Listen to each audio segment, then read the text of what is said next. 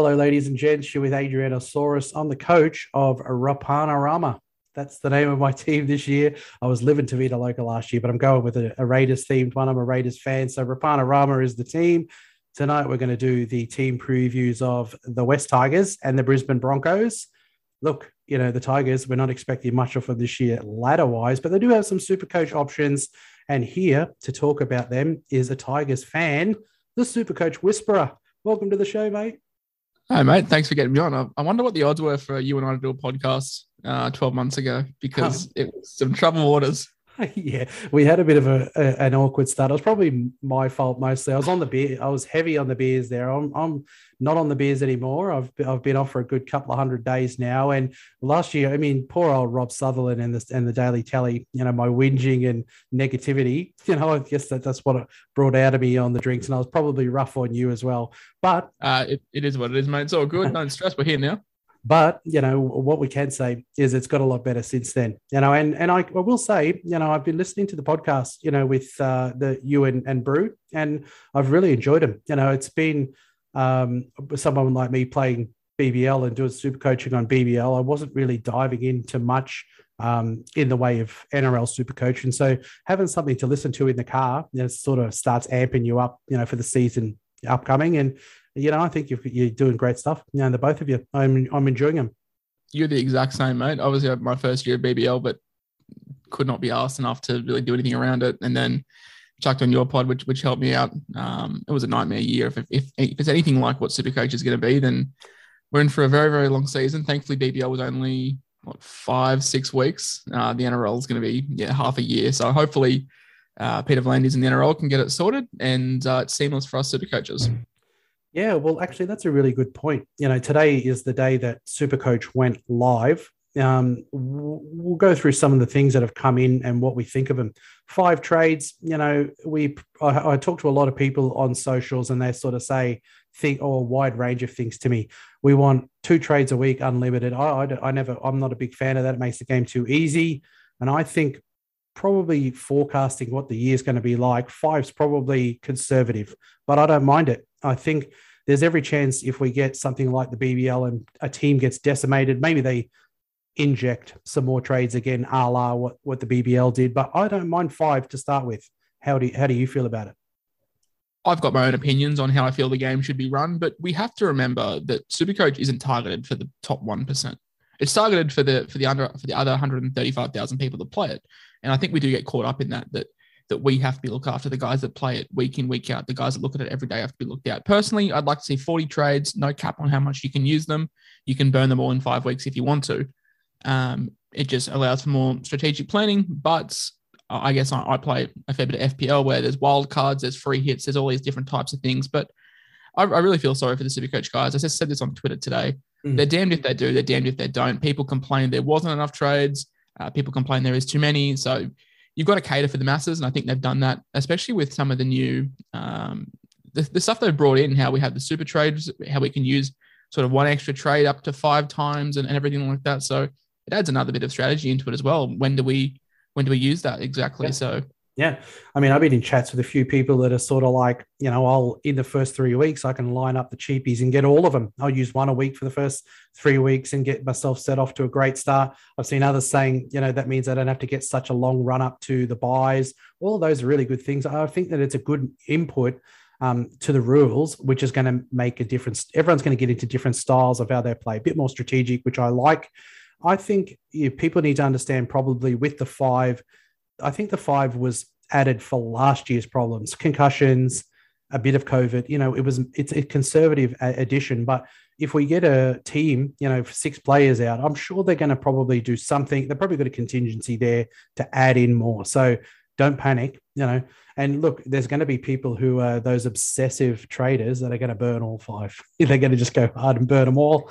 Um, and it could be a bit of an ugly old end of the year for them. But there hasn't been as many changes. You you tipped it. You said probably nothing much, and I did say to people, don't get your hopes up. One that I was hopeful of was you know price changes from round one. I like that yeah. because I guess it's selfish in a way because I do a lot of study on players and pre-planning pre-season and try to get my cheapies right. And the good thing is is that generally I don't have to I don't panic have to bring in players for those in those three weeks to get the right cheapies. Usually I get a couple of them right or most of them right.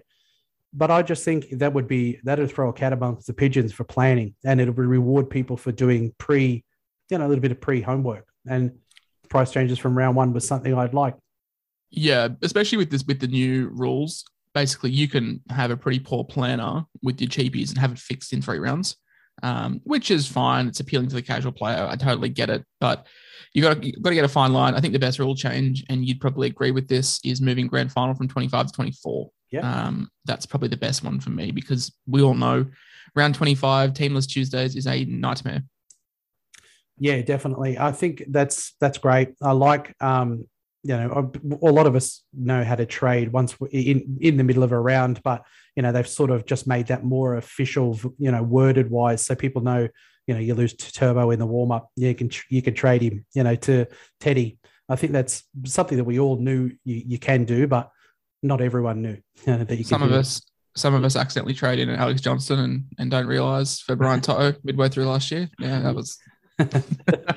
um, but yeah, I think they've gone. I mean, I was saying to Tim Moody, you know, I think they might have missed a trick because they could have very easily in the coding, you know, and the and the developers of the game maybe bring in something for defense like 50 tackles, you get a bonus blah points. And if you do 60 tackles, it might be reward the tackle bots a little bit. But, you know, I think in a way the game has sort of become obvious the way you play it. You know, I think there's three, maybe four types of ways you can play. Maybe now that you can use your extra trades whenever you want, you know, at, at, different parts in the season. Maybe that fixes it. And also, I think that they're probably pulling the game back a little bit this year with penalty inside the 40 meters, which might take away a little bit of the fatigue, you know, in the game. So maybe attack doesn't dominate defense as much because lines can get set a little bit more.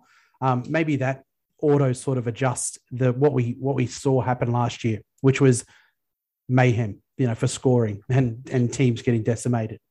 I'm also pretty confident the teams now are going to come into the season a lot more aware of how the game's going to be refereed. We've got to remember that these changes were put in pretty much on the fly, and teams were on the back foot. So your explosive players, like your Paps, like your Trells, like your Turbos, and your Clearys, they're going to dominate. Yeah, uh, I think they come back to the pack more so this year.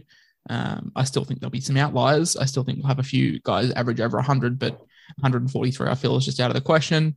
Uh, and yeah, I feel like game we're not going to see 50 to 6 blowouts as, as frequently as we did last year. So makes for better viewing. Um, I know it's not great for Supercoach, but I'd much rather watch a 12 10 game than a 50 0 one. Yeah. Yeah. I think the change, I think they overcorrected with the six agains and it just meant, you know, five, six, seven, six agains in a row. Teams just got rolled, you know, and you saw a lot of these you know, rolled games. You talk, you listen to the interviews at the end of the game, the players are like, we just couldn't come back from that. So you know, penalty, they get to just, you know, back backpedal and get their line set. I think it will probably even itself out just with that change alone, you know, pulling that back a little bit. Um, you know, and that's uh, lends itself to questions like, you know, Turbo v Paps versus Teddy. Now, I think this year I can see, you know, probably a little bit of a gap, you know, tightening between those two. I think, you know, I talk to people and they're like, oh, there's no way Teddy and Paps will get close to Turbo but I think that they both had, you know, some things probably in their way last year. Perhaps obviously had, you know, HIA problems, played, you know, limited minutes, especially when he came back. You remember those games where he sort of played a little bit sheepish? That definitely affected the way that he played. So I think he's got room, you know, to improve this year in super coach output. When Pat played 80, he averaged 115. So to to put him in that turbo bracket is not out of the question whatsoever. So yeah, I think you and I have a very similar stance on the turbo debate. I think you and I are both just going to go Cleary, uh, Pap and Teddy. Yep. From, everything, from everything that I've spoken to you in the off season, we're, we're just going that route.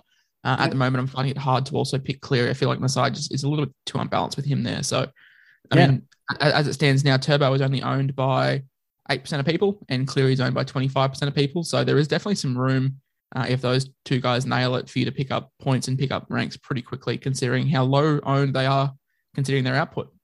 Yeah, I mean, I made a team with Turbo, and it was hard, you know, to make it and feel like you had a good, you know, even starting lineup. So I just, I just quickly went and and got rid of it, you know. But I can make a team with Cleary.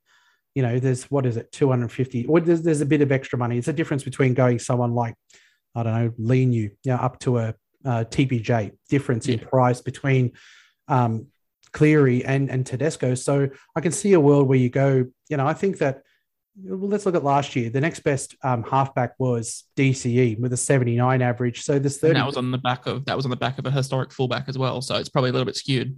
Yeah, and I mean, shows you how much shows you how much better Cleary was than the rest. Yep, and he was the second t- highest average. You know, you know, I crunched some of his numbers; is amazing. But you know, DCE is traditionally a slower starter as well. So I think in a world where you know you pick between those two, I think the difference between Cleary and the next best, and oh, you know, and and and Turbo to the next best, I think the gap is huger. You know, for Cleary. So um, I've got him in my team. You know, currently I should post my team, my updated team, but um, you know, lots of those things this year I think are going to be are, are going to be interesting round one questions for people. I mean, I think it's very easy to answer the question do you start with Teddy and Turbo? No. I mean, people who do that have got like six nuffs. You can't do it. Um, the only the, the thing I'll, I'll bring up if Cleary didn't have this off-season shoulder surgery, I don't think we have this debate. Yeah, I think it's just it's, I think it's just an unwritten rule that you pick him, and the issue is the shoulder. Yeah. Um, yeah, I think it's if you go turbo. I mean, I'm very vocal on the two gun fullbacks, no budging from that. Mm-hmm. Um, so if you go turbo, it's Pat with me. But I've seen some people go turbo and Jayden Campbell. Uh, Brew and I discussed this uh, on our podcast that there is room for someone like Latrell to drop down after two or three weeks. He comes back, starts a bit slow from suspension or whatever, does have two pretty hard games. Um, you get a price drop from him, and you may get a price rise from someone like a Jayden Campbell, and it could be effectively be a, a flip. So if uh, if Latrell loses 80k and Campbell gains like 80k, I think it's pretty much a, a basic flip. So there is a world where you do that. You go, uh, we use Reece Walsh as, as, the example, but we later found out he was suspended for round one. But Walsh or Campbell, you could go with one of those two guys with the idea of flipping them up to a Latrell um, because, yeah, Souths have a gun run from like round seven to rounds 21. So they have a really good middle part of the year. But yeah, there's definitely a lot of room for debate this year, which is good. Um, and the fact that Latrell is out for the first two rounds, I think that really helps the fullback debate because if he was in the, the mix, it makes it even more confusing. but now that yeah, now that we can just go uh, Turbo, oh sorry, Pap and Teddy, I think it's pretty pretty safe in my books. But yes, yeah, yep, definitely one of the you know well, one of the many things we can talk talk about you know in the in the lead up to uh, round one. All right, so let's talk the Tigers. Um, I'd, look, rather, I'd rather we didn't. yeah, look, rough times ahead. Oh, look, you know, I was uh, the Raiders. Yeah, we had we had grand final, then we were pre-leave, and then we are out of the eight. You know, isn't that always the way? Then so. I've got a lot of people saying we're going to be 10, 12 this year. I think we might hover around the eighth, but I don't think it's going to be you know, a great year for the Tigers, unfortunately. I think they'll, you reckon they're going to be bottom four, aren't they? Probably. Uh, yeah, I've got them 15th. Yeah. Um, but that doesn't mean that there's not going to be some options, you know, super coach wise for them. So let's run through their lineup, you know, predicted lineups, you know, for this year. Um, it's going to be Daine Laurie in fullback. There's no arguments over that. Nofoaluma and Ken Maumalo on the wings. Oliver Gildart, he's pretty solid to take that center. He's not going to, he's, he's in England international. He's going to take the center, isn't he? Yeah, um, did a little bit of digging into his English Super League stats. He won't set the world on fire. He's going to be very attack reliant. He's not a guy that gets through a lot of work. So I'm fine for you to pick him, but I wouldn't be starting him until we see more from him. Um, I think the big talking point in this back line is the next spot because uh, we've just had Asu Kepaoa go down, which opens up probably three or four different variants. We can play Ken Maumalo in the centers and play Safa on the wing. Mm-hmm. Maumalo's a big body. Defense lead, leads a little bit to be questioned. Uh, there's obviously uh, Reese Hoffman as well. He's played one NRL game back in 2022. Uh, and there's also Tyrone Peachey, but I do feel they've signed Peachey to play that roaming role rather than put him in the centres. Uh, Kepaoa should be back around round four, round five ish. Uh, I think it's a 10 week injury, and that would leave him, yeah, about round four, round five. So the, the other centre spot is definitely up for debate. Um, at the moment, I've just put Maumalo there with To'a on the wing, but yeah, I don't, about, I don't really see that happening. What about Jimmy the Jet? He, he's training down the house apparently. Um, he was training the house down last year. I started with him, and uh, yeah. that, that, that burnt me. Um, look, look, yeah, Laurie. It'll be Laurie, Laurie, Starford To'a, Maumalo, and Nofoaluma. That kind of that's some kind of rotation with Oliver Gildart as the other center, but the other spot I wouldn't want to be Madge because we have depth there, but nothing decent. So maybe they play To'a as a center, maybe they play Maumalo, or maybe they go back to like Reese Hoffman or someone like that. Yep. Uh, in the six, it's going to be Jackson Hastings. Um, he is going to be popular for teams. We'll talk about him obviously when we go through them for super coach purposes. But we're going to have Luke Brooks in the seven, um, Tamou in the eight. It's going to be Jacob Liddle in the nine, isn't it?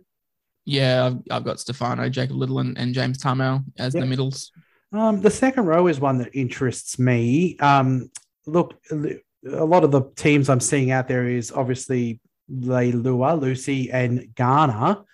Um, and you know, I just worry about there was there was a period last year where they were actually favouring Blore ahead of Garner at the start of the year. Obviously, he had that injury. Do you think it's going to actually be um, Luke Garner and Luciano? Because Blore would be a pretty good option if he started in the second row. Blore would make our life a lot of a lot easier. Um, the thing with Garner is he's a very six and a half out of ten footballer. You'll never get a worse game. You'll never really get a better game out of him. He's a very safe pair of hands.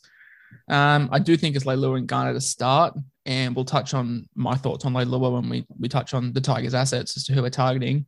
Yeah. Um, but I do feel if he puts a foot wrong, the fact that he's leaving the club next year, then he could make way. If he's not putting in 100%, Madge isn't the kind of guy that puts up with that. Mm. So the fact that he's leaving next year, if Luciano doesn't hit the ground running, uh, there could be a spot for Shawn Blore. Um, but at the moment, yeah, I do have Luciano Garner, and then I've got Alex Twal at 13. Yeah, same.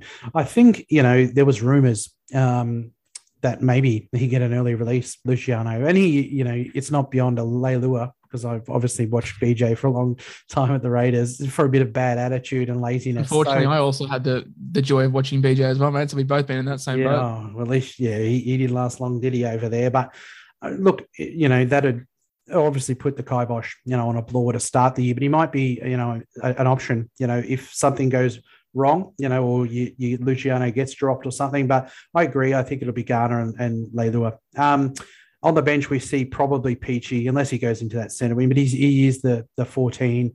Um, Joe O. Mick McCarley, what's his name? He's Mick. how do you say his name?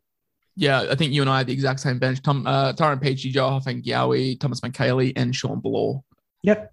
So that's how I see them lining up. Let's talk about the look. The way that I look at the Tigers, they've got one premium out and out gun, and they're injured, and that's Adam Doueihi it's unfortunate. I think you know him being centre wing five eight, you know, eligible um, at his you know price. I mean, he's pr- pretty expensive, but you know, when's he going to come back? And do you actually see him going? He's going to is he going to come back and play in the centres?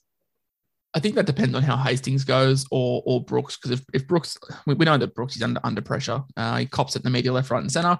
Some of it unwarranted, some of it is warranted. Um, but Madge didn't hesitate to move uh, Doueihi to the centres last year, and he performed well. So there could be a world where Dewey comes back. Look, he will he will be in my side when he returns, but he will be in my side probably around twenty. I want to give him eight weeks to come back from this knee injury. Um, I use Victor Radley as an example when I'm talking about ACLs because he started quite slow last year and hit the ground running at the end of the season. So I just like to use him as a metric personally. Uh, also, the fact that the Tigers from rounds 19 onwards play the Cowboys, the Broncos, the Knights, Cronulla, and they play the Roosters in 23, St George in 24, and the Raiders in 25. So a pretty good run apart from the Roosters. So Adam Doueihi back to full fitness. He's very similar to Tohu in the stocks that I have on them. When I'd be looking at picking them up, it'd be yeah around 18 to around 20 running home. But no, no, no denying he's our best player by far and away. And yeah, I really want him back. I think it's I think he's ready for for round 10 whether the Tigers play him straight away will will determine, I guess, on how our season's going at around at around ten, round eleven. Yeah. Um, look, they've got some players that are rung below that, but still, you know, there's a couple of good options in there, you know, in the price points and um, in the in the level below um, Doueihi. And number one for me is Stefano. He's a very popular pick for teams this year, 457,000, which is a good price in the front row. You know, the average last year, 52.1, wasn't you know, outstanding in the front row. You know, even someone like Thomas Burgess had a better average, you know, but we must remember um, that they didn't use Stefano to his full you know, potential in the start of the year. From uh, you know, around 19, he had a minutes sort of jump, you know, uh, Stefano, and the scores started to jump, you know. So I think this year he's going to be sort of a mid 60s, you know, type scorer as a minimum this year, and I think he's a good option for teams. Yeah, so he nailed down his starting spot round 18, had scores of 91, 47, 62, 55, 82, 50, 83, 57. So, look, he did score three tries in that period, uh, but he's a big body. I do expect him to score a few pies next year. He's just that kind of guy that can break the line open, similar to a Payne Haas. Uh, he'll just make something out of nothing in the middle. Not saying he is Payne Haas, but has that quality. Um, he had a run home of, what is it, 65.8 points a game, which included 59 base power. So the work rate's definitely there. We're getting him at an average of 52. I just don't see a world where he doesn't start. He is our best forward um, that's here long term. We signed him from the Eels with all the hopes in the world. Yeah, I mean, kind of burnt owners last year. I remember I sold him, and it felt it felt like the minute that I sold him, that's when it really picked up for him because he was just sort of a slow burn. He'd prod up and down, and then got that starting spot and really killed it. So I don't really see a world where he doesn't have that even at 50 minutes, I'd be very happy if he pumped out 50. His PPM is very solid. So definite value. You're not going to lose money on him. And I agree with you. I reckon 63 to 65 would be a great average. Yeah, I think, you know, you look in that price point, you've got a few options. You know, there's someone like Arrow, and I actually was talking to Tim. I think I sort of half converted him on Arrow because, you know, Arrow had a a, a, sort of minutes problem last year as well and coming off the bench. But I gave him some figures on Arrow when he plays 60 minutes, which he played a few times last year, and the average is more like 65. So I've got Arrow in my team cu- currently, but you know around that four, and he's dual, which is great as well. But um, you know I think around that price point, you've got Lindsay Collins coming off an a- ACL. You know you've got um, Stefano, you've got Arrow. Um, you know, 100k more. You've got Lindsay TPJ. Collins, Paul yeah. Vaughan, Adam yeah. Blake, all these guys. You can throw a blanket over them. Uh, Collins, worry about the injury, of course. Jai Arrow. Uh, I never thought I'd be saying that I'm actually keen on Jai Arrow, considering uh, the love that I had for him last year. But yeah, I really like his numbers on the edge. Jai Arrow's more of a guy that won't be in my team until Tuesday night of Penless Tuesday because I want to see if he gets that edge spot over Host. Um, but yeah, really, really keen on him. His numbers were good, but yeah, all signs point towards Stefano. For me, I feel like he has the most upside I don't think any of those guys that we've mentioned in that sort of 450 to 520k price bracket, I don't think any of them will let you down. But mm. I feel Stefano has probably the best ceiling out of them all and the best ability to to turn your 457k into I don't know 540, 550, and then yeah. we can move him on to someone like a TPJ if he's started to find his feet at the dogs. Yeah, I mean, I see certain positions this year as opportunities to save a little bit of money, and that's what you, Utoikamanu um, is perfect for. You know, he doesn't cost as much as you know. You, you go TPJ, you go Haas, you know, and you can get him for a better price. You know, I think the output's going to be good. We're going to touch on the Broncos at the, end, at the back end of this podcast, but where are your thoughts on on Haas? Are you are you in the the must have camp with him just being the outlier front row forward? Look, I um looking at looking at um Haas, I'm going to make the big call this year that I think TPJ will be within five points of him. Don't hate that. Yeah. Don't hate that. On, on, Burton's edge, that could be anything. Uh, I think it's going to be tough for him attacking wise for the first eight rounds. Uh, the draw isn't great, but we know that he can just pump out offloads and, and he's got a good base. He keeps his head. Um, I think he could plot along the 63, 65 points in that first eight rounds. And then if that's if that's his bottom and Burton's feeding him good ball against uh, weaker opposition, we saw him at the Broncos. I think he was uh, he had a, he had a run of like 77 or 80 points a game. So definitely uh, I like that call. Yeah, I, I just think you know I, I'm someone who has Cleary. You know, I'm I'm looking at footage of of Cleary. He's looking fit. I think he's probably I'm I'm tipping 35 or 40 points at least for the first half of the year, better than the next halfback. I know they've got a couple of tough games early, but to me, the problems that shit me to tears last year were um, dummy half, and they were you know halfback when I didn't have Cleary. And so I just uh, this year I'm sewing up those spots right from round one. So that's, that's the exact reason why I'm number one ticket holder on the Harry Grant train because it's just a you just put you put him there and you're done. Yeah. So look, front row is somewhere I've chose to to save some money. I've got Utoikamanu and I've got TPJ up there. So I am very pro Haas. And if I had them, if if if if I wasn't going with Cleary, just so I went down to a Sexton, which you know, if I was going to go down you're describing my you're describing my team. I've, I haven't gone Cleary. I've gone Sexton, but then, but then I haven't gone Haas. So yeah. So if as soon as I did something like that and I've gained that 500k, it's Haas, you know, up, and I've got you know Maddo in there. I'd get him up to Angus, you know, I would make some changes just to premium up a few of the other ones where I've saved some money. But um, I think Stefano's a good a good option to start the year. Um, look, let's talk Luciano. You know, last year he was pretty good. You know, 61 average, 61.6 average, you know, from him, 539,000. So, you know, we were talking Koloamatangi, you know, Tim and I, and he wasn't someone for us to start the year, you know, even though he did pretty well last year, got a 60 plus average as well. Um, Luciano, I can't look at last year's figures because I know he's signed elsewhere and I know he's had a couple of little words about the club. And I just don't think he's going to be on for a better year than last year. This isn't something that us stats geeks can can really back up. We don't have data to to persuade you from taking Lucci. A lot of people will take him because he's a, a really good mid-range 2RF that's going to give you 60. He's also got that big upside, the X factor that people are looking for with the good ceiling. And there is no stats to back this up but he has signed with the Cowboys. He has made it pretty clear he's keen for an early release. I, I think he's first choice, no doubt about that.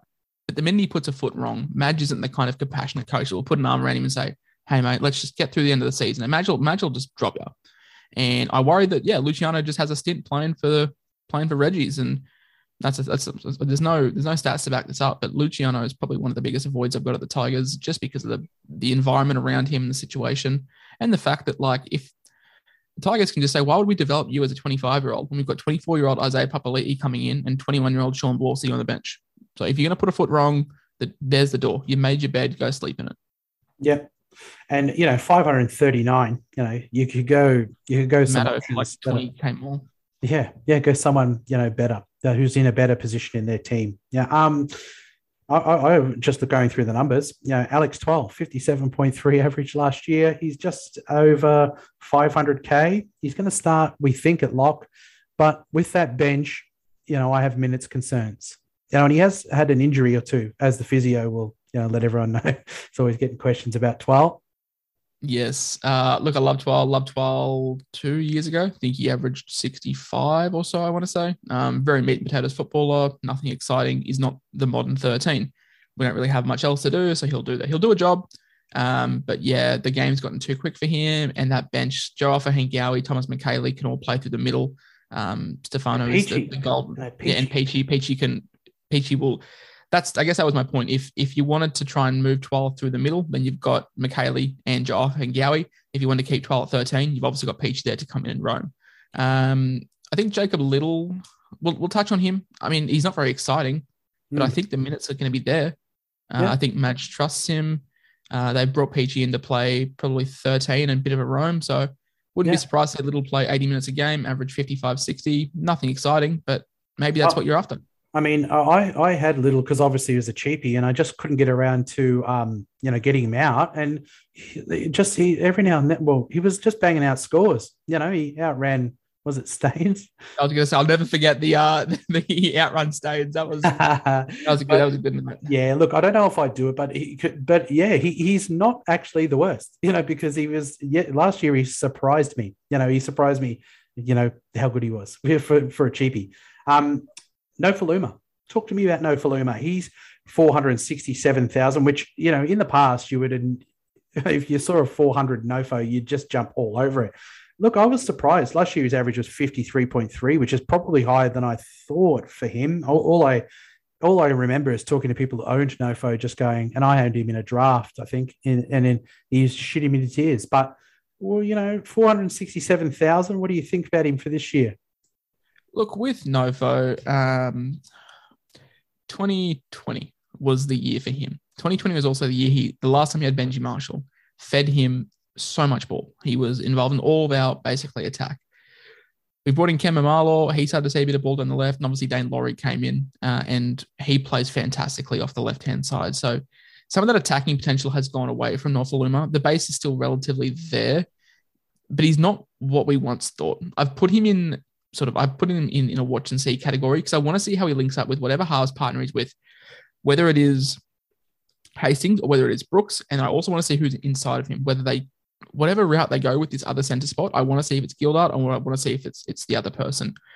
He's probably a wait for me. Mm. Although if you told me 24 months ago I could buy Nofo at 450k, obviously we'd eat your hand off. But it's just been downhill since he lost Benji. Um, I had him penciled as one as one of the biggest decliners last year. One of the few things I, I actually got right, believe it or not. But like since then, it just hasn't been the same with him. Like he just, I don't know, he just doesn't go looking for the ball as much as what he did. And yeah, um, I mean, I want to see him what come I back. noticed. Yeah. That's what I noticed. Him just a lot of teapots out there because he didn't get the ball, and, and you know he's not one of those ones that goes looking for it. Unfortunately, he does for yardage out of his own area, but you know I just he needs them to he needs to jag some tries. They need to go his way so that he pumps up his his base, you know, with the odd try or two. But they just don't seem to attack like that as much. Not not last year anyway. But you know, he's cheap and he's going to be in there. You know, you've got Staggs, you've got Aitken. I'm just going to prefer them. You know, they're going to have good base as well. And Staggs, There's probably you know, five, there's probably five guys in that price point that I'd rather go. Jack Bird, Aitken, Tony Staggs, Paul Momirovski. I've all got above uh, Nofoaluma. Not saying I'm ruling him out, but I think he lacks an experienced half. I think the Tigers lack an experienced half, but he, he needs someone just to tell him what to do. And I feel like losing Benji was a big loss for, for not only the Tigers, but also him. Yep. Um, look, I put Laurie in there, but there's no point discussing him because I'm the same boat as you. You know, there's my fullback's not a place to muck around in, you know, in my in my opinion. Um, Yeah, one, gen- one of the one of the biggest losers out of all this new positional shifting was Daine Laurie. The fact that he Yeah. lost in a wing, uh, Yeah. it just kill it just kills him. Yeah, definitely. Um, genuine, you know, 300k sort of midi. Jackson Hastings, tell me about him. You know, I was in a chat where somebody owned him. You know, when he was last in the NRL and said he was around a 50, you know, type scorer. Is that is that what he was at last time? I So- think he's a very different player too. By the way, he's learned a lot since then and grown. But what, what do you know about him? 19 year old uh, playing for the Roosters who came 15th that year, averaged 52. So really good base to work off. That's probably similar to where the Tigers are going to lie. So pretty good numbers to to compare him to. Gotten a lot older, a lot maturer. Um, in the English Super League fantasy, he had the highest average per game. That takes into account kick meters though, so it's very similar to NFL uh, NRL fantasy. So um, courtesy Brew gave me those numbers, so he went looking for those. So it is there, and I also love the fact that he will most likely goal kick. Yeah. Goal kick at the Roosters, goal kicked at a pretty good clip as well. Uh, I don't really see anyone in this side taking the kicking off him. Obviously, Adam Doueihi will when he's back. But for the first, yeah, eight, nine rounds, Jackson Hastings won't set the world on fire, but I wouldn't be surprised to see him average 61, 62. If he's averaging 52 in a poor, uh, a poor Rooster side, now he's gotten older, more experienced, adding goal kicking. Yeah, I mean, yeah, 58, 62 in that sort of vicinity.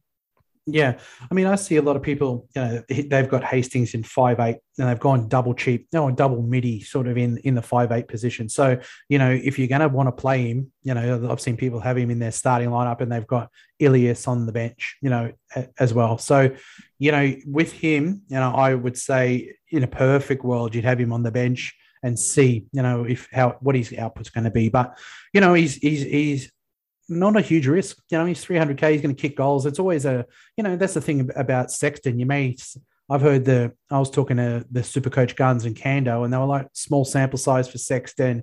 It was against lower teams. And I was like, look, uh, even if it's lower teams, if somebody shows that they've got a super coach friendly game, you, you know, you, you can, I'm not, I'm not worried that he doesn't have a good super coach output. I'm just saying it was a small sample size and we don't know 100% sure that it's going to be fantastic this year. But all the things we saw last year leads us to believe that he's got a super coach friendly game and he kicks goals. And if I am- Hastings kicks goals, he's, he's going to be, you know, a better prospect than ones who don't. I'm all over Sexton, so you'll never talk me off him. Uh, I'm also all over. I'm also all over Hastings. I was going to buy Hastings at 400k. So the fact that he came in at 350, uh, yeah, obviously um, it's a lock in for me. Yep. Um, that's the mids. Um, let's go down to cheapies. We touched very briefly on Gildart. You know, I'm, I haven't got to Gildart in my team. I sort of found the money to go Cobbo. I really like the look of Cobbo, and he's not even guaranteed to get that spot. But I see a world where Cobbo, you know, he's it looks like he's got the likely type shape. You know, the Greg Inglis type shape, and you know, I could see a world where he takes fullback. I know that Te- Tesi Niu was pretty good last year. Obviously, we're going to talk Broncos, but I've gone up for one of those ones that I, I enjoy watching, you know, and I don't know enough about Gildart. I watched him in internationals, and like you said, you know, he relies on attack and but the the fact that he's going to be a lock into the position. Imagine if we don't get all the cheapies. I, I've got Taylor May in my team, but I just quietly, just quietly, I shouldn't copy other people who say the old just quietly. I think they're going to probably go with Staines to start the year. I'd love if it was Taylor May, but Staines has more runs on the board. Apparently, he's put on more bulk, and the club's invested, you know, in him. So I think he'll probably start. So you've got to put a line through someone like Taylor May, you know, if you were hoping for him, because it's probably most likely going to be, you know, Staines. So, you know, Gildart is actually somebody who's going to play, and he's going to play in center. He's going to be a starter. So, you know, that's that's what he's got going for him. Yeah, I've got Staines starting. I just feel like they're going to give him one more crack before they not pull a pin, but you know maybe dropping down the depth chart. So you've got to strike a line through Mo, but you've also got to yeah find the, the player elsewhere. I've gone Gildart. I'm not loving the fact he's 280. If he was 250, it'd make me more comfortable. But 280, I'm not. I won't be playing him, which is a question that you have to ask yourself: how how expensive is too expensive to be leaving someone on the bench? And probably 280 is my cutoff. Hopefully, someone like an Isaiah Tass from the oh, yeah. South Sydney Rabbitohs, he comes out and gets the starting spot. I don't have as high of hopes as other people that he does. Uh, I think it's going to be Paulo and uh, Paulo and Taane Milne uh, yeah. as the guys filling in that spot, unfortunately. But if, if Tass comes in, it, it changes everything. Uh, yeah. Uh, another cheapie is obviously Asu Kepaoa, 205k. Yeah. He's injured, um, but you expect you expect he comes back into the starting side depending on the timeline, um, because you, as we were touching on, um, Adam Doueihi would most likely come back into that center spot. So we may only get five weeks out of Kepaoa, which would not be ideal. I, I, don't know if, if you want to spend a heap of time talking on him. He's 205k, hasn't shown a whole lot, but it just depends on the timeline of his injury.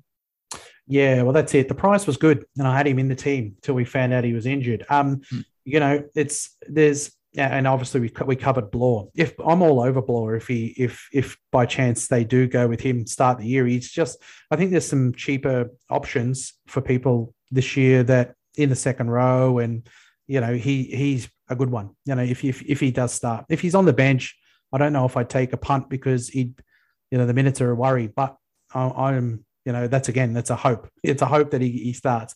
He was starting towards the end of last year, but what was that? Was was Garner injured? I think was. He uh, yes, I think so, or maybe out of favour. I can't remember that back that far. At the end of last year was pretty grim as a Tigers fan. We got yeah, and he's, he's got some swag. He's got some swag. You know, uh, oh, I'll never forget. I'll never forget the his debut against Parramatta. He just went toe to toe with Nathan Brown, and Nathan Brown is a very scary man to go toe to toe with. So, yeah, all the balls in the world. Um, one more cheapie that I will mention: we have zero half depth. So if anything happens to Brooks or anything happens to Hastings, Jock Madden's going to be waiting there in the wings because we've got yeah. no one. We've got yeah. no one else. Yeah, good shout. I mean, I think you know, there's with, with Ilias, you know, and with um, Hastings, they're probably going to be most people's reserves. But you know, if if there was an injury and you had a cheapie come in at some point in the year, that, that's a good option. You know, someone there that you know would automatically come in at bottom price. Um, look, that's probably them them in a nutshell. I think the best prospects are obviously going to be Stefano. Um, I you know I'm I'm all over Doueihi. He, he was such a he was probably there was a few enormous surprises last year. I think IPAP was one of them probably um, Garrick. We, we but we, it was a surprise because of what Turbo did, but no one ever expected that Garrick was going to average what he did and score what he did. And um, Doueihi was a huge surprise to me. You know, just from South's you know days, he didn't really show as much as what he showed last year, and he got fart assed around in that team positions wise, and he still had great output. So, you know, I don't, think, I, we, I don't think we mentioned either that he picked up center wing, which is huge. Yeah, Oh yeah, definitely. So he's someone to keep your eye on. I think it's Stefano. I think it's Hastings. And look, I don't love saying it, you know, Gildart, yeah, I think he is a guaranteed a spot. You know, so in that team, he's probably somebody that, you know, that, not that you can bank on, but like you said, you know, it's he's not the most alluring, you know, option for teams. Blore, if he did start, I'm all over him as well. Beware um, of beware of the Staines territory with Gildart. That's basically what we're saying. yeah, definitely. Um, all right, over to the Broncos. Um, they are a team. I probably see a little bit of improvement in them. You know, this year. You know, how can you not improve with someone like Adam Reynolds? You know, in your team. But I think that they, you know, buying a, a player like Capewell, you know, and and Ryan James probably good good experience to put in the team as well. Um, lineup wise for them, uh, we see probably Tesi Niu starting at fullback. Um, you know, we touched there on Cobbo. I, I think Cobbo is probably, you know, in the long term, you know, he looks like a fullback to me. You know, and and I, I don't know if that'll happen this year as well. But Tesi Niu was good late last year, and I think he'll get first crack uh, in the fullback position. Yeah. Yeah, I've got Tesi Niu. Um, do you want to quickly note the injuries and suspensions that the Broncos have? They have uh, Brendan Piakura, probably one of yep. the biggest hyped guys that we have. He's suspended to round two. Thomas Flegler suspended until round four. And Xavier Willison, he is out with a knee until mid season. Mm. As for your fullback spot, I also have Tesi Niu. Brew made a fantastic point, very similar to yourself, in that Cobbo is probably the long term fullback. Um, similar to the mold that Tesi Niu has taken, started out in the centres and then got his crack at fullback with uh, Jamayne Isaako exiting to the Dolphins next year. But yeah, probably is Cobbo's spot eventually. I'm curious to how long Kevy gives Cobbo on the wing until he moves uh, Tesi. But interesting. I, have got Cobbo at one wing. I've got Coates at the other. Where are you sitting with the, with the other wing spot? Um, you know, I I, I would. I, is it going? I've seen some teams that have gone Corey Oates and Isaako. I, I think they've got to be done with Isaako, haven't they? Yeah, and I made this point to Brew, and I, I want to get your take on it. Do you think Isaako's spot was masked because of his goal kicking? Do you think he, they were picking him because they're like, oh crap, we need a goal kicker? Now they have Adam Reynolds. It's like, oh well, that's one less quality Isaako can bring us. So what's the point of keeping him around? Yeah, I mean, and I think yeah, people say you know it doesn't matter if you've signed elsewhere, but I think if they've got some genuine options in there, they're going to stick with the players that are, you know, that they've got in their future. So, look, if Cobbo takes a wing, uh, I just think with his body shape and, you know, and I can see him breaking tackles and scoring tries, and I'm all on board the Cobbo train. Um, look, I think it will. So you you've got um Cobbo on one wing. Did you say Oates on the other? Yeah, Oates on the other. I just don't see a spot for Isaako. Yeah, I don't see a, a spot for Isaako. One player I do like is Jordan Pereira. You know, I liked yes. him at the Dragons. I liked I like the cut of his jib too. He seems like a worker, and uh, and the cut, the cut of his jib. yeah, I like the cut of his jib. He's, oh. I, I, like his, I like his style. Uh, look, and it, to me, I'm not really sold on Corey Oates as a footballer anymore. I know that he's um, resigned now to the wing, and I think he's training, you know, with his body to be a winger. And look, you know, we can't deny that he represented, you know, on the on in the Origin arena on the wing. So you know, I think probably they give him a, a go. You know, but if he starts like an old busted, I see Pereira coming in. You know, Jordan Pereira is 236k off the top yeah. of my head. Yeah, yeah. So good price for you get to start. Um, decent base as well. So yeah, who knows? Uh, in the centers, I have Herbie Farnworth and Tony Staggs. I don't think there's any surprises there. No, no. And actually, you know, we everyone's like, you know, all over Staggs. But Farnworth actually had a pretty good year last year when I looked at him. Surprising. Yeah. Uh, I think he was inflated a little bit by goal kicking. I fell into this trap ah. too. Um, yep. yep. He kicked. He kicked a little bit. Um, I just think he'll be on the weaker side, which is not ideal. Um, he is. He is the Stephen Crichton to Tony Staggs' Matt Burton. They're they're going to be focusing on the right hand side, you would assume, and I would think Albert Kelly lines up on the left uh, with the with the halves, and obviously Adam Reynolds lines up on the right. Mm-hmm. Uh, um, yeah, well, I agree with those uh, halves. I mean, there's a few halves in the um, in the equation, isn't there, for for them? Kevy's the kind of coach that have just put Billy Walters in there. Billy Walters, Ezra Mam. Don't worry about Adam Reynolds. yeah, probably. You can, you can peel oranges, bro. It's all good. I, yeah, I noticed. I noticed on the news that Te Maire Martin signed with them. I really liked him yeah, as a player. Good. You know, and oh, I actually like Albert Kelly too a little bit. He was pretty good last year as well. But you know, I think um, he could be a smoky at some point in the year to come in because I think he's a very talented footballer.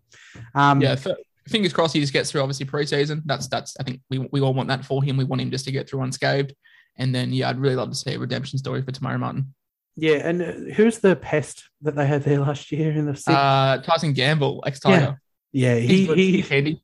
Is he? I mean, he he he wants the six, but I, I think they're going to go with Albert Kelly. Um, yeah, I think I think you just go the Broncos have tried the Gamble Croft experiment. They tried the Milf Croft. They tried anyone and Croft didn't work.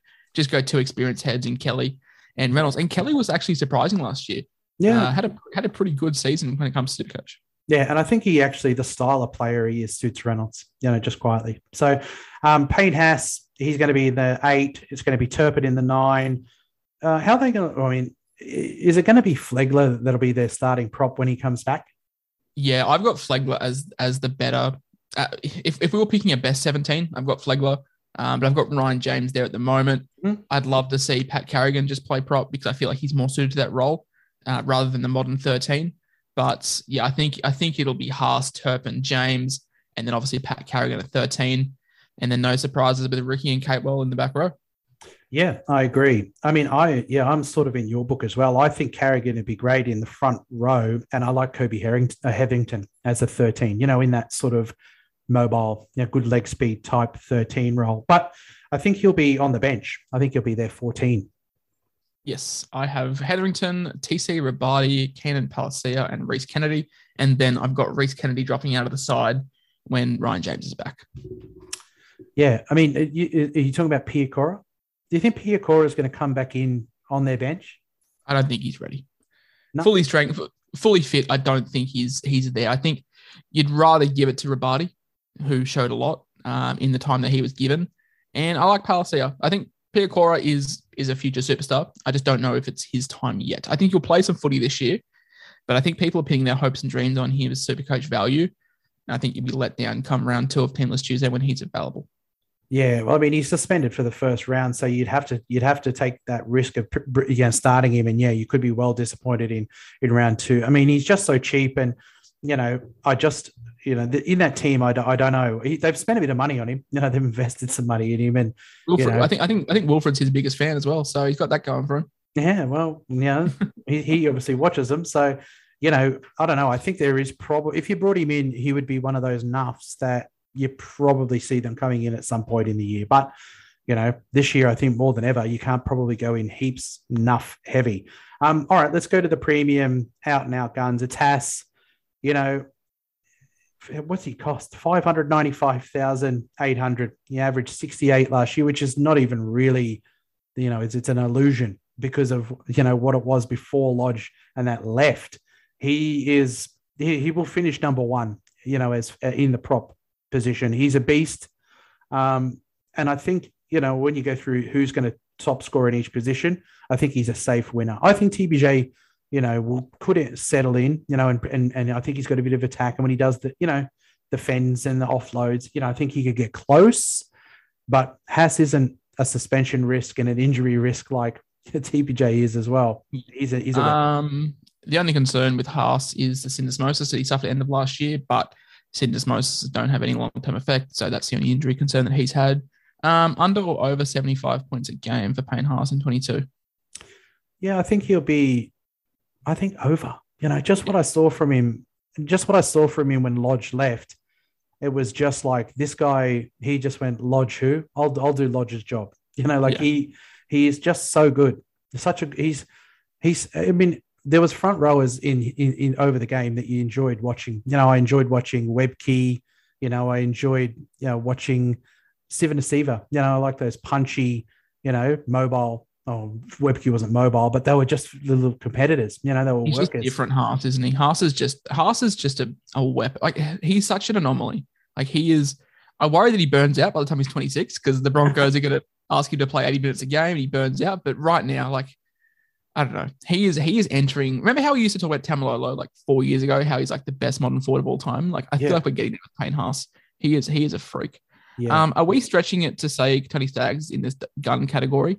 Average 62 last year, price at like an average of like 49, I think. So, yeah.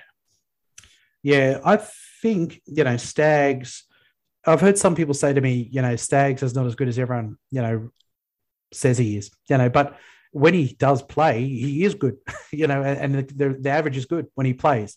I think people are taking into account, you know, the injury, injury prone, and limited games that he's played, but he's not even a risk at 433,000. I mean, I don't know if I'd call him, you know, I, I mean, I'd call him probably we in, the, in this set of wing. He's better than a midi, but he's not quite that gun level. Gun. Yep. Um, but it um, could be. Also, could be. you say that he looked, he look, he isn't, he isn't good. What, what people say. I mean, no one's going to look good in Brodie Croft is feeding your ball. Like he's got, he's got Adam Reynolds there now, a half that's going to square up the line and give him space, which is exactly what Staggs needs. And look, you know, this year, you know, if you want to save some money, you can save it in the center wing. You don't go a Garrick, you know, you can get a couple of good 400k options. And Staggs will get you 100 at times because he can streak away for a try and he's got pretty, he's got good base. So, you know, I, I am going to be starting with him in my team, and and I just think that there's value there, you know, and he's worth a punt because he's just one of those players that you can't take your eyes off him when you're watching, you know, and you'll ride him. Yeah, I think that Haas and Staggs are their best um, their best options, you know, from from that team. When it comes to the uh, Broncos, they've got South to start with. Now, South's in Suncorp, no Adam Reynolds, Cam Murray off the back of a dodgy shoulder. You've got a young half in Blake Taff and sorry, Lachlan Ilias, and you've got Blake Taff at fullback as well, obviously. South are there for the picking at Suncorp. Then they go into the Bulldogs, the Cowboys, and the Warriors. So look, they could win. They could win 4 and 0, like realistically. And then they play the Roosters at home, which not ideal. But Staggs could get you off to a very, very hot start. Um, I really like the fact that they play the South at Suncorp too. So I think that's a that's a big advantage. So yeah, I really like the Staggs move. I don't really see any risk behind it whatsoever because even on his worst day, he's not gonna he's priced at 49, right? Yeah. Even on his worst day, he's probably not gonna go f- far below that. So Yeah. I like the Staggs move. The only concern is obviously the games over the past 18 months hasn't been heaps, but the quality is definitely there. And I really like the fact that Adam Reynolds is now inside of him. Yeah, I mean, I agree on all of those points. And and look, if he was five thirty, you know, I'd I'd I'd think about it. You know, but four hundred and thirty to me, it's you know, he's he. You go in with cheapies and two hundred ks, and you grab yourself a couple of four hundreds, or you go one seven hundred and you go all cheapies. So I've just gone Well, the- an Aitken and a, and a Staggs. the fact we've got like Will Penisini, uh, Isaac Targo, even Oliver Gildart, like there is there is guys now around that 250 to 300k price range that you can put in, especially Penisini, uh, Cobbo, and Yep. Isaac Targo. These are guys that you can probably confidently play, and you only need two of them if you're going to go an Aitken and a Staggs. So you only Yep. need two of those cheapies to be reasonable for you to play them, and it gives you the perfect excuse to play Staggs, especially if you aren't going clear or turbo and stuff. You're going to have more money to to have a more balanced side. Yep, agree. Um, look, uh, other names that we can mention. Obviously, Capewell has gone over there as a marquee signing. I've crunched some numbers on Capewell when he plays 60 plus minutes because I was doing with Tim Moody. I was doing, I was answering the question of for him, who do you want out of Capewell or Martin? And we did it on the 60 plus minutes. Um, look, in the minutes 60 plus last year, the long and short of it is that he averaged 54.5, you know, when he plays 60 minutes. His average last year was 49.1. So it's a little bit of better reading, you know, to the tune of five points. I really think in that pack over there, you know, he's signed as a marquee signing, an origin player. What kind of minutes do you reckon, you know, for Capewell next year, realistically, in that pack? off the bench that I've got, so we've got Rhys Kennedy, who's a middle. We've got Palasia, Robati, and Hetherington. Hetherington's not taking minutes off him either as Rhys Kennedy. Are we out of the realm to say he averages like 72, 73 minutes a game over Yeah. the season? Yeah, well, that's what I reckon. I reckon he's definitely 70 plus, and I can see, you know, the average being, yeah, more upward towards that 75. That's why he wins for me to Martin, because I think Martin might get 55 Very cold on Martin. I'm Yep. yeah, very, very off him. So- So, in the equation between them, they both score about the same when they get 60 minutes, but that's the fact. You know, with the fact is this year that he's gone into a role where he's going to play bigger minutes. Yeah, I think I think he's going to get 70 minutes in there. And you know, with the price of 430, based on what he does in 60 minutes, you're going to get 65 out of him in 75 minutes. And is, I think is he, is he even is he even the Broncos tour after we look at though? Because Jordan Riki averaged 52 points a game. He's five uh, a 450. He's young. He's going to get more experience. He's a bloke that hits the line very hard. If he was on Adam Reynolds' side, I'd be all over it. He's on Albert Kelly's side, but Albert Kelly can still do things with the footy. So Yeah. if we're going Riki versus Capewell, where do you lean towards there? I lean towards Capewell. And the reason why I lean towards Capewell is because he's been signed as a marquee. So I think if somebody's going to get subbed off, you know, there was actually times last year where they dropped Riki, you know, and they weren't happy with a lot of Riki's play. But when he was on there, I think he actually got a lot better as the year went on, you know. So uh, yeah, and the stats show that Riki finished the year really well, you know, and he and he scored his average was pretty good. I just think this year I can't see a world where Capewell doesn't get 70 minutes. Riki, you know, I don't, you know, I don't know whether he, I don't, I don't feel sold on his minutes or the, the 100% that guarantee that he's rock solid in that team. You know, they bought, they bought Capewell and they bought Reynolds as their two marquee signings, you know, and he's an origin forward. I just think he's going to get 70 minutes and I, I just trust a player getting 70 then, you know, over someone. Oh, if he was getting 70 minutes, uh, Riki, I'd, and I felt confident he was getting that same sort of minutes. I, I'd try, I'd go him. You know, just Yeah. looks a little bit more attacking and Got the better work breaking. rate. It's Yeah. just the minutes that are a concern. yeah, Um, do you want to touch on a couple of guys that we're avoiding? For me, obviously, Jamayne Isaako.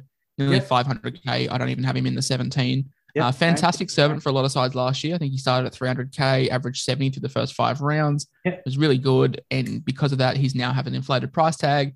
Um, hot take. I also have Adam Reynolds as a hard avoid. I think a lot of, I think a lot of people are going to get caught up with the sentiment of him being in a new club. He's now the man. But South scored nearly 35 points a game. The Broncos score about 18 points a game. The average ain't going up. He averaged 58.1 he's going to lose a few points in goal kicking. No matter how good the Broncos are, they aren't going to match what South did last year. He's going to lose some points in goal kicking. I just, Adam Reynolds is a huge avoid for me. I'm, I'm seeing a lot of people with him in their sides, and I can't really understand it. Yeah, I mean, I've never actually been, you know, for super coach, you know, as an NRL fan, I've loved uh, A Ray for a long time. I, you know, 58.1 last year. It's not anything that to, to get too excited about. And that's in a, a team that's got Latrell Mitchell, you know, it's got Cody Walker, you know, it's it, runners like Koloamatangi. It's kind of like the Broncos aren't quite there to complement him to get the better out of him. You know, he's definitely going to have less talent, you know, to, to, to work with this year. So, you know, 528, you know, he's, he's not for me either. You know, I've got him down as a, as a, you know, I, I don't, or I've just, that's what I wrote. I don't know why people have got him. You know, that's what Yeah. I wrote next to it. I just think, you know, if you, if you're going to go cheap in halfback, you know, you're not going to go Cle- Cleary, just go Sexton, you know, or go, Yeah. you know, if you're sentimental and you think Shaun Johnson is going to go yeah. well being back at the Warriors, just take a punt on these other ones, you know, they've shown that they've got a little bit more. Um, Is it, is it fair to say that we should be avoiding Albert Kelly as well? 528k. I feel like I feel like we saw his super coach best last year. Same with Adam Reynolds. I don't really see the value going up. Albert Kelly could be a guy we pick up later down the year when that price maybe bottoms out. Um, but yeah, for rounds one to five, 528 is just way too much. Even if you want to get cute and go away from the grain with these uh, most popular sides, I know some people like to go pods, but I feel like Albert Kelly is probably a little bit too too much a stretch. Yeah, yeah, not for me because just because of some of the options that are presented, I think that are, are better ones.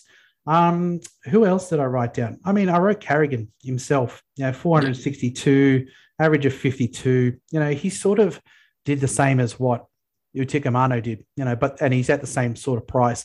The thing about him, oh, he, he's is he second row forward only? Um. I, I show you. I haven't even looked, but the thing is, uh, Stefano, big body, can break the line, try scoring ability. Pat Carrigan, shorter, Nungadia type build, will just churn through work. Yeah. Stefano isn't also coming off an ACL, so Yeah, and, and and Stefano improved. You know, we, his figures of 52 was is blurred. You know, because of the, the slower start to the year. So, um, look, you know, 52.8 is not a horrible horrible average, but you know, I just think there's better. You know, there's better play options. I think he's only second row forward. That's what I've got written down. So that's that's a bummer if he is. I, ge- I generally, I generally am pretty good with my Supercoach knowledge, but it shows that I haven't even looked at him. I, I don't even know what his position is. Um, Ado, there are three guys I'm really keen on. Uh, Yeah. Jordan Riki, we've touched on already. He's Yep. got to get the minutes though for him to be a, an option. I want to see how he goes in the trials. Um, Selwyn Cobbo, you and I have touched on him. I think every podcast that has Supercoach in the title has talking about Selwyn Cobbo. Mm. 320, 40 average last year. Gets through the work, has a really good build, really passes the eye test as well, available at center wing. Mhm. Uh, but I also want to get your thoughts on Tesi Niu. Yeah. Yeah. Tesi Niu at fullback average, I think low 60s, available at center wing, 511K. If you're worried about Euan Aitken and being too attack orientated around him, uh, because his base matched up with his sort of average, he was inflated by tries. If you are not sold on Euan Aitken, do you spend the extra money and go someone like a Tesi Niu, who was a, a low 60s with the ability to improve in a better Broncos side, uh, playing fullback? Yeah, I mean, it's an interesting thing. You know, I have him written down. You know, I have him written down as, you know, one of those mid, you know, slightly upper players. You know, he averaged 58.3 last year. You know, I just, I don't know. I, I think, you know, I think I'd probably, I'm, I'm looking for those 400K type ones, you know, in, in center wing. You know, I, I would 50K probably, if I, 50k too too much. yeah, if I was, if I was looking at new, I'd probably go Momirovski. You know, that that's my thinking he's kicking goals and he's in a, a super team, you know, and I don't know, but Tesi Niu was somebody who, whilst he, when he cemented that spot, he looked a heck of a lot better, you know, and he was churning out good scores. So it's, I think it'd be one of those, it'd be a, a pod hunter type move, you know, definitely. I think he's similar to a Stefano as well. You have to look at the numbers between center and fullback compared to obviously like Stefano with off the bench and starting. So There's definitely some merit with Tesi Niu. I am in your camp as well, though. If he was 460, so if he was 50k cheaper, I think he enters the the fray. But being 5'11, it's probably a touch too expensive for round one. Uh, is there any other sort of X factor guys you want to talk about, or do you want to get into the cheapies? I do have a, a couple. I'm sure you we've got the same cheapies because the Broncos have uh, a few of them. Yeah, no, that was it. That was all I had written down. I I, I put down, you know, Jake Turpin at his 394. I had a no next to him because I just think, you know, Randall and Grant, you know, the, the emergence of Randall allows you to do that option way easier. So I wouldn't be, you know, someone that averaged 45 last year is not not for me. If you're on the fence about Grant, um, I think all your your worry should be answered now. The fact that Randall has emerged, it makes it so much easier. Yep. Um, obviously, I've got Brendan Piakura. I don't really think he's going to be getting game time soon, um, but we'll be in the side eventually. I've also got Cory Paix. Now, 205K, available at half hooker. Mm-hmm. Hooker stocks ain't great. Do we, if Turpin goes down, do we think Kevy puts in Paix? Or do they do you think they go Hetherington? I personally think they go Paix and keep Hetherington in that roaming role that he's in. So 205K starting hooker, if anything happens to Turpin, definitely could be some merit there with Cory Paix. Yeah, yeah. I mean, and the price is right. I just, you know, oh, you know, he'd be somebody that you would contemplate, you know, if if if he came in, I guess, and you could just wait and see. I, I, don't know. Yeah, I just don't know. I, I want to go. It's the same as like um, Piakura. You know, I, I hate making a team sort of thinking about if if if it happens, and I don't think he's in there. Force making a trade to get him out, like you're just wasting one that's not needed. Yeah, and uh, so in the 17, I don't think he's going to be there unless there was an injury. I mean, Turpin did spend a little bit of time injured, but Kevy's the kind of person he's got. He's brought Billy Walters to the club, and Billy Walters played you know hooker, just you know, and took minutes off Harry Grant when he was there. You know, so I just don't feel like there's any huge guarantees. But you know, if he was to come in and he was 205k, that's why people are going that you know the the bloke up at the Titans, even though I don't think he's going to come in and start you know, doesn't even have a top 30 deal yet, unfortunately. Yeah, so it's probably going to be Erin Clark. So you know, people can make their team. People sometimes are they're really reaching, and I see them post their team, and they're like, "Oh, look, you know, this team's going to dominate," and you're like, "Yeah, mate," but and You've I argue with on the bench. Yeah, and I argue with some of them because it's just like, well, he's not going to play, mate. You know, and you've gone him, and and it's really very speculative, and most likely all of the the punters are saying Erin Clark's going to be in there. So you, you really just that's a non-spot. You've got to find an extra hundred k because he's not going to play. You know, so I, I think as to, super, as super coaches, our hopefulness clouds our judgment. I think we're I think we're all victims of that. No matter how experienced, how long you've been playing, how good you think you are, we've all made poor judgment calls. Cough, Cody Ramsey, cough about players that we think are going to have good outputs but don't yeah the, the opportunity. I mean, last year I brought in RCG, the big Mo. I don't know why I did it. You know, I looked at something that tweaked my interest around Origin time. I brought him in. And it's always it one stat. With, it's always one stat, isn't it? You look at one thing, you're like, oh shit, we're I think sold. he went and scored a couple of tries or something. I don't know. It was just silly, but you know, I think that that's it. You know, you, you can make your team. Like I, I started off in my second row it started, I, I didn't quite get as rich as David Fifita because I've obviously got Cleary and I don't have that kind of money spare. But I had Angus, you know, and then when I started to fiddle with my team to think of actual likely 17s, you know, I, I had to go down. I went to Curran, you know, and then when I went down from Curran, I went to Murray, and then I was uh, eventually I got down to Maddo because I, I didn't have the funds to do it. So if you're really trying to build a team that you know, I don't know if you can go midi madness, but I think this year you got to, you know, I don't know if the, the, the days are done where you go in with three nuffs, and I do do I do that sometimes. Most years, yeah, actually, I do nuff. I've, I've always been against nothing this early, but especially next year, especially next year with with COVID. Like I feel you're gonna have to have a deep bench, um, and I'll I'll give my two words of wisdom.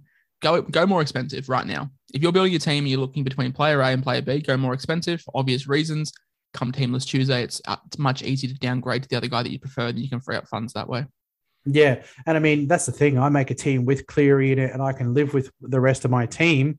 If he doesn't track and and you know come into that round one team, mate, I've got some money. You know, I've got 500k basically. Yeah, you d- d- drop the Sexton. There's as 500k just to to go back from your Matto to your to your Angus or your your Selwyn Cobbo to a to a Jack Bird type figure if he plays lock. You know, like these are the moves that you can make. Um, you can you can then upgrade someone like a Stefano to a Haas if you drop down. So you're going the more expensive route. I feel is always better because then, yeah, like you, man, I've been sent some teams where people just have 173k nuffs on the bench. I'm like, okay, like what if what if when none of these guys get named, what are you going to do? You're going to have to pull apart your side to find an extra 500k to upgrade those guys. Yep. And you know, I I know that it's it's kind of hard to compare BBL, you know, to NRL, but I think you're going to need a playable bench this year. You know, we've made in the past okay, you know, slow burn type. You know, I think someone like um, Tago is great. You know, he's a he's a great reserve. If if he's not someone that you have to play, you know, you could play him very easily. But that's a strong reserve. You know, and someone like Cobbo, if you're not having to play him, is a strong reserve. So uh, that's the way I'm probably trying to set up my team with a very playable. I, I, you know, when I do my team now, I could probably pick six that are, are, actual playable. So I'm not even picking Randall as a reserve, which I probably will because that's 50 plus tackles. Probably yeah. you get that in just you know tackles alone. But that's my point. Is I think if you want to take a look at your team, yeah, build it you know, build it with reality. You know, the reality five, is, five, six bench guys. You've hit the nail on the head, mate. Like that's the number. Because if anything happens to one of your reserves, you're not forced to, you know, put the reserve on Joseph Suaalii and hope he gets named. Like you've got someone there to back up. Yeah, uh, which I think is is the key.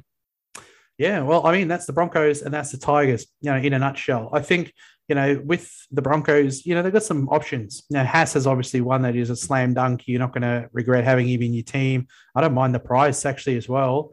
Um, you know, and I think I'm I'm, I'm big on Capewell. Uh, I, I know people probably owned him when he was dual, and it was great because you pick him in center wing, and now he's only second row forward. But I always look for players who one are discounted for a reason, or if their role improves, and I just see bigger minutes for him. So I think he's a good option, you know, for teams. And you know, I'm, I'm willing to take a, a, a punt on Staggs. I, I do understand where people come from, where he ha- has got an injury in him, you know, definitely you know, and what? How many games did he play last year? Six. You know, Six. so yeah. So I mean, but you're going to just hope that that doesn't happen. And while you've got him, he's going to score pretty well. I think he's going to score pretty consistently. So they've got some options. You know, the Broncos and um, I've, I've got I've got a few of them in my team. I've got uh, Staggs. I've got Cobbo. I've got Capewell in my team. I've got probably their best one, not in my team. I've got Utoikamanu and I've got TPJ in the front row. I also have three. I've got Haas, Cobbo, and Staggs. One question before I finish up with you today, mate. Broncos, mm. are they finals bound next year or this year? I don't think so. I don't have them in my um, top eight, but I, I, really wouldn't put it past them. You know, what did I put as I'm, you know, I'm a Raiders supporter and I haven't even got us in the eight. You know, I've got us yeah. in, in ninth. I think that, you know, from about 12 up to eight, I think it could be anyone. So it's not out of the realm. Literally, my point. I've got the Broncos in ninth. Yeah. I wouldn't be as I wouldn't be surprised to see them in seventh. I wouldn't be surprised to see them in twelfth. Yeah, in my team, I had them at twelfth. You know, which is an improvement on prior years.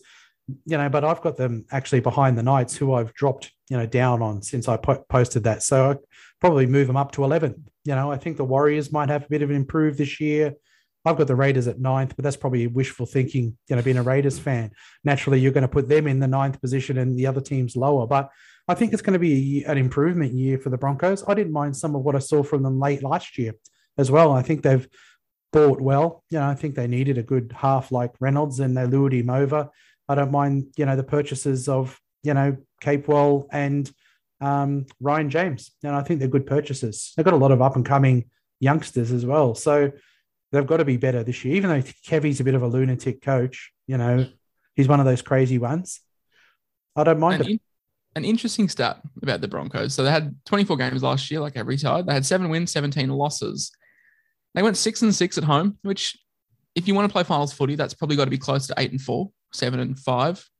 But one and 11 away from home, that needs to be fixed up. You can't be winning one game and 11 losses when you're not at home. You've got to look at Melbourne Storm. I think they went 11 and one. So obviously they're not the Melbourne Storm, but if you want to play finals footy, try and get up to maybe five wins, four or five wins away from home, and maybe try and creep up towards seven wins at home. And yeah, you'd be you'd be close enough there because I don't think I think there's six sides that separate themselves: uh, Parramatta, Manly, and then your top four, your traditional top four: Panthers, Souths, Storm, and Roosters. And then yeah, you can throw a blanket over the Sharks and the Titans, and then I think you've got yeah another sort of four or five teams, including the Raiders, the Broncos, the Warriors. Um, yeah, with those guys, they'll probably be fighting for the those bottom parts of the, of the ladder. Yeah, I mean that's the thing about this year as well. Some clubs have recruited very well, and I think we we do say that there's a gap between the top probably four or five teams and the rest, but I think the gap is, you know, I don't think it's actually as far as it was last year. You know, the Bulldogs are not going to probably everyone's like their top eight material this year. I think give them a year, you know, to get used to each other a little bit more. I think they've recruited very well, but it doesn't all happen straight away for a team. You know, I think someone like the um I think it's going to be a return to finals for the Sharks. You know, they, you can't buy McInnes, Finucane, you know, and and uh, Nicho Hynes and not be better. The, the, Sharks are actually better than we thought last year. They were close, you know, to making the eight, and yeah, so they're going to be improvers this year. You know, I think there's going to be improvement from the Bulldogs. I think the Raiders are going to improve. I just think that because you know, and you got a side like the Knights who made finals footy last year, but we all expect the Knights to to Drop. struggle this year. So yeah, so I think that there's going to be some teams that give you know these other top teams a run. Sometimes they may not win it, but they're going to gas them more because it's not going to be as an easy and as easy a win for them. Um, I'm excited for this year. I think you know I'm worried about you know interruptions with COVID and stuff, but you know.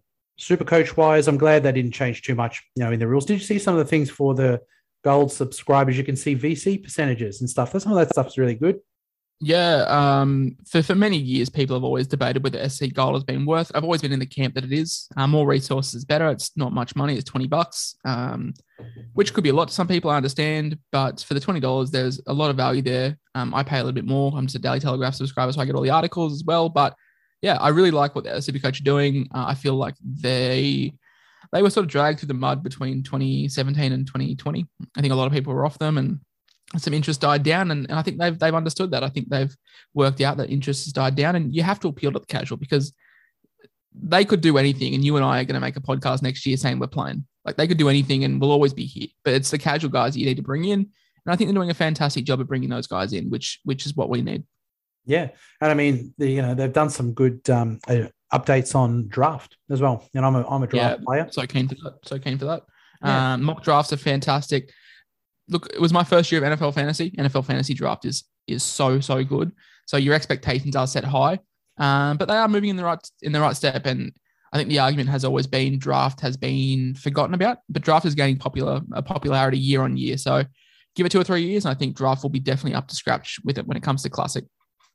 Yeah. All right. Well, that's it. Yeah. Thanks very much for coming on. I mean, it's it's been good to have you on. I mean, talking about the West Tigers, you know, I wanted to get someone who was a Tigers fan because obviously I don't know a lot about. I mean, I didn't know who's going to come in and be an option for the center. I probably thought just, I probably thought it was going to be Peachey, you know, just probably because he's so versatile. But it's good to chat, you know, down, you know, further down the track. And I didn't know how long Kapoa was out for, you know, as well. So it's good to chat.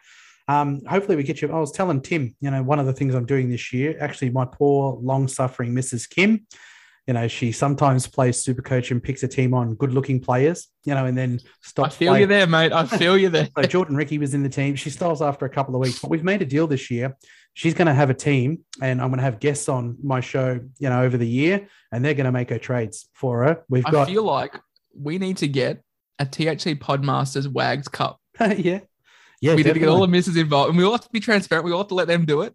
Yeah, well, uh, I reckon that I reckon that'd be a good idea. Yeah, it would be a good idea. I'm playing head to head, her versus me, and all my guests on the show make her trades for her. And if if she beats if she beats me, you know, overall for the end of the year, three months of of half an hour massage a day from me. That's her prize. Brutal. So it's brutal. You know, so you know, I'm going to get Tim Moody on my first show because who better than last year's winner to make her first couple of trades for her? She's going to have to pick Expect- her expectations team. are set high if you're starting off with uh, with the lurker. Oh, geez. yeah, well, that's it. So you know, she's every chance actually because I'm a bit of a wild super coach player. I make some odd choices and stuff. So if she's got some sensible people making choices for her, you know, maybe she's a chance of of jagging the massages. But Yep, right, mate. Kim, Kim uh, Dubs I'll, and her crew. I'll talk her into I'll talk her into Cody Ramsey come mid mid year for you.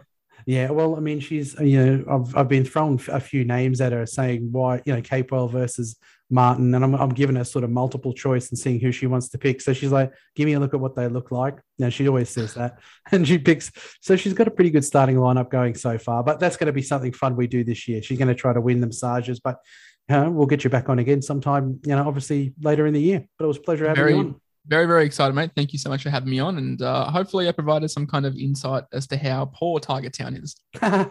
yeah, I mean, is Madge going to be the first coach sacked this year? It's got to be him or Cowboys bloke. Yeah, him or him or um, yeah, him or Payten. Look, I've, I've got faith that they sack Payten first. Um, but hey, look, if we sack Madge first, that means we we won something. So maybe maybe that. that. yeah. All right. Well, cheers for coming on. We'll talk again soon, eh? Thanks, mate. Cheers. The Whisperer came on the Adrianasaurus show. We chatted Tigers and we chatted the Broncos too. It was good. I enjoyed chatting with you. Hopefully, we get you on again to talk Supercoach real soon. Supercoach, it's officially opened. I like some of the changes that they've made in the rules. Cheers, guys. Thanks, Whisperer. Bye.